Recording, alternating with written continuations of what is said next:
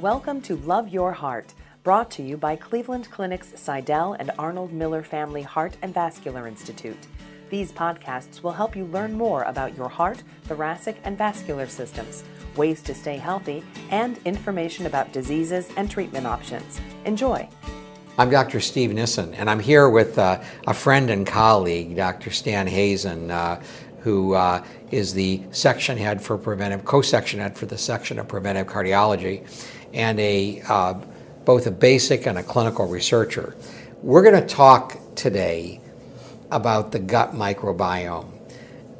Stan, you've been you've spent a lot of time working on the gut microbiome. I think we've learned that it's not just kind of a passive participant, but it's actually a very active area.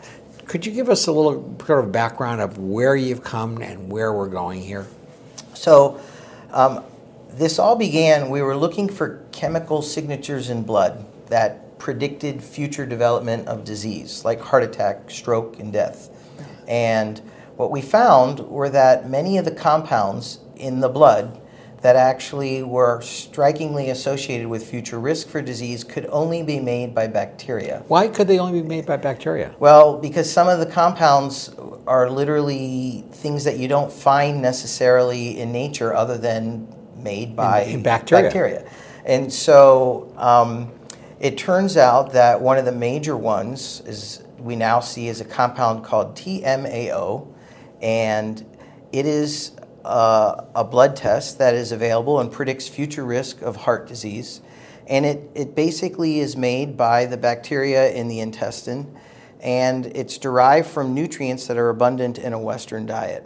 So when we eat foods that are high in cholesterol and fat, they're also high in some of these nutrients that give rise to making TMAO. And this helps, we think, in large part account for the elevated risk for heart disease that is seen with a Western diet with resp- that's high in red meat. Yeah. So red meat has something called carnitine in it, which is uh, a precursor for making TMAO, and we have seen that a high diet rich in red meat will significantly elevate TMAO levels. And some of this is new work that's come out in the past year with diet intervention studies where we had diets that had all of the protein coming from either red meat, white meat, or vegetarian source, and saw this is in over 100 subjects could show that the TMAO level would go up anywhere from three to tenfold in Wow. subjects after a month of being on a red meat rich diet. And then it would come back down after switching to a white meat or a vegetarian form of diet. Now you're only talking about beef. What about pork and the and you know what about the you know uh, what about non-white meat chicken that sort of thing? So actually, um, so veal and lamb, for example, uh, have very high levels of carnitine. So, um, and even pork has higher level of carnitine than uh, a white meat like poultry. So. Um, the poultry, whether it's white meat or dark meat, has lower level of carnitine, and therefore we think is more heart healthy than, unfortunately, um, than pork. How does TMAO Or beef. How does TMAO cause heart disease? Well, it does several different things. Um, one thing that has been shown is that it actually changes how sensitive your body is to depositing cholesterol in tissue. So even though it doesn't change the cholesterol level in the circulation, it will very strikingly change tissue cholesterol level. Um, and so think of it, I always give the analogy of the rheostat on a light switch. And cholesterol is the electricity to turn on the light. But you can have the rheostat turned up high or low, and the, how bright the light is is the same as how much atherosclerosis or hardening of the arteries you will get, how much cholesterol will deposit in the artery wall. With a high TMAO, you get a very high amount of cholesterol deposited in the tissue. But even bigger than the atherosclerotic plaque component, the I think the bigger effect of TMAO is it fundamentally alters platelet function. So it makes your platelets have a, a trigger fig, you know, uh, uh, twitchy. They're much more prone They tend to be stick. They tend to be clumped more and to be more active, and so a submaximal level of a of a trigger, a stimulus will result in a much more robust clotting event. And that's why we see the, the bigger association between TMAO level and clotting risk, like heart attack and stroke and thrombotic events. And some new work which has come out in the past year has shown that as we're trying to develop drugs that block this pathway, they will fundamentally alter thrombosis potential in vivo and animal models. But the advantage is, is while it lowers TMAO and will lower clotting risk, it does not cause bleeding as a complication because you only take the rheostat on the platelet function back, Back to to, normal. normal. So you don't have less than normal platelet function. Do we know what bacteria do this? We do. It turns out that it's not a single bacteria, but it's it's a subset of bacteria that are found across multiple different forms of bacteria. So we used to think of bacterially derived diseases as either infections or with the era of um, like uh, H. pylori and, and ulcers, we think of a single pathogenic microbe causing a disease. But many of the gut microbial disease processes are a common underlying biochemical pathway that a subset of the microbes have. So we think somewhere around 5% of the microbes in the colon have the capacity to do this activity. And, um, and therefore, one of the approaches we've been doing is not to try to kill the bacteria, but to give a drug that blocks the bacteria from doing this pathway. So I think our future will have drugs that are a bacterial enzyme inhibitor, much in the same way a statin is a Homo sapien enzyme inhibitor to block cholesterol we will have drugs that block pathways in the bacteria but are non-lethal to the bacteria. And that and, was and it could potentially not be even absorbed into the bloodstream. and in fact that is the approach that we've been doing for the drugs that are being developed. The most current uh, high potency inhibitors that have worked in animal models they have not yet been taken into humans um, but they are very poorly absorbed, and over 99% of the drug stays in the intestine and targets the bacteria. You have a very brief, very minimal exposure in the bloodstream, but then um, it dissipates very fast, and because it stays in the GI compartment, uh, we're seeing, at least in animal models, that we can give a dose and inhibit the bacterial enzyme pathway for several days in a row you have no measurable systemic exposure, and yet you inhibit in the host any demonstrable TMAO being present because the gut microbiome isn't producing the metabolite, the And, and precursor. how, how many, how much can you reduce TMAO with this strategy?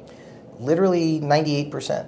You can literally reduce it almost It's just to zero. almost to zero. Yeah. Yeah, yeah. So, um, at least in the animal models, we have not done any inhibitor studies in humans yet. That is our next stage, and we and others are racing for that goal. We think that this is going to be one of the first targets where the gut microbiome will be treated with drugs, you know, impacting diseases like heart disease and chronic kidney disease. What happens with vegetarians? So, with vegetarians, they have lower level of TMAO, but they're not without risk. The reason why is our TMAO comes from two main sources. There's the carnitine source, which is found in red meat. Yes. But then there's also phosphatidylcholine or lecithin or choline, which is the second source. And whether you're an omnivore or a vegetarian or vegan, your bile has is a, a very high abundance of phosphatidylcholine. It's part of how we digest fats and lipids. We dump cholesterol and phosphatidylcholine into our intestine and it helps digest the food and then it gets reabsorbed. But a chunk of that makes it past the small bowel to the colon and we feed our bacteria with this as well. And so vegetarian and vegans can have a very high level of TMAO because of the phosphatidylcholine or choline source.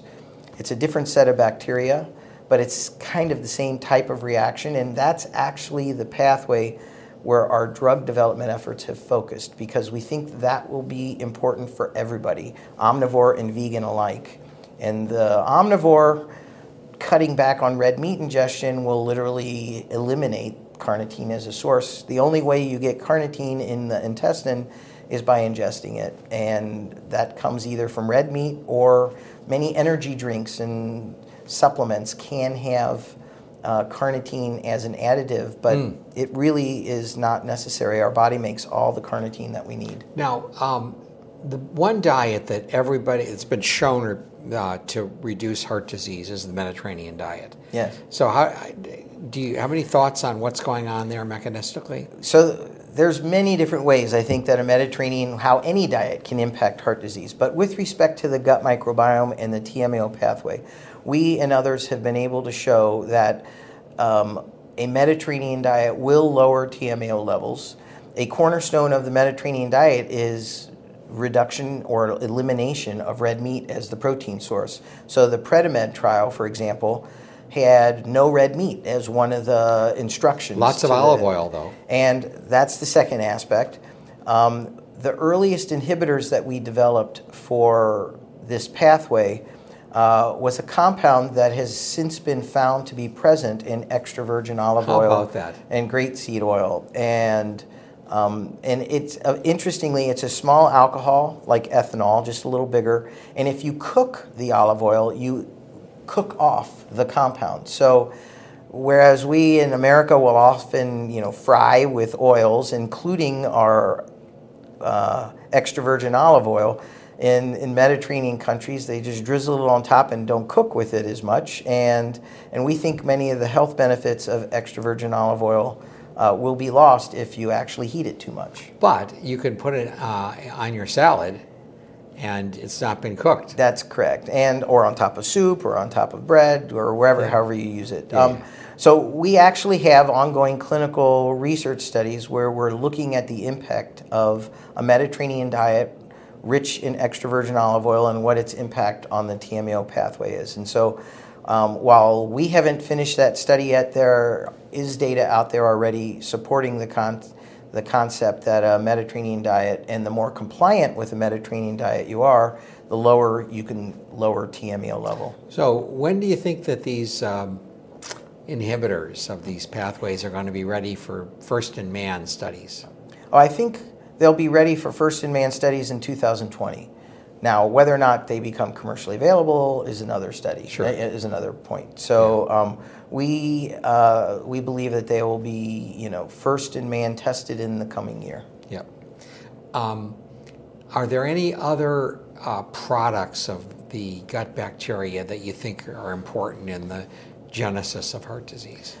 I, I think there are a few. So um, now, whether or not we can leverage this information and improve our health is a different question. It turns out that short chain fatty acids are the end stage products or waste products of gut bacteria, and they have been shown to actually impact some of them, uh, not only uh, energy metabolism, but also diabetes risk and lipid levels in animal models. Um, and so there are ongoing human supplement studies looking at different short chain fatty acids, whether it be acetate or propionate or butyrate. Um, there are also many different groups that are trying to come up with a probiotic that might increase the level of these things. I think that's a much harder target to do because the microbial community in the gut is so large and so complex when we give a microbe in the form of a probiotic. How it ultimately terraforms the community and shifts the composition is very hard to predict. And it just literally takes trial and error testing and studies to figure out which one. But um, I would say those are some of the main ones. There are others that are, I, all I can say is stay tuned, that there are there are new pathways, just like TMAO, that we think are linked to not only the disease development, but responses to therapeutics eh, that will be coming out. Well, thank you very much, uh, Dr. Hazen, for bringing us up to speed on this amazing work. And, uh, you know, this has happened very quickly. Uh, you know, understanding the gut microbiome and its role in, in heart disease. Uh, stay tuned, there's going to be a lot more to come and thank you for watching. I'm Steve Nissen here with Dr. Stan Hazen, co section head for preventive cardiology at the Cleveland Clinic. Thank you very much. Thank you for listening. We hope you enjoyed the podcast. We welcome your comments and feedback. Please contact us at heart at ccf.org. Like what you heard? Please subscribe and share the link on iTunes.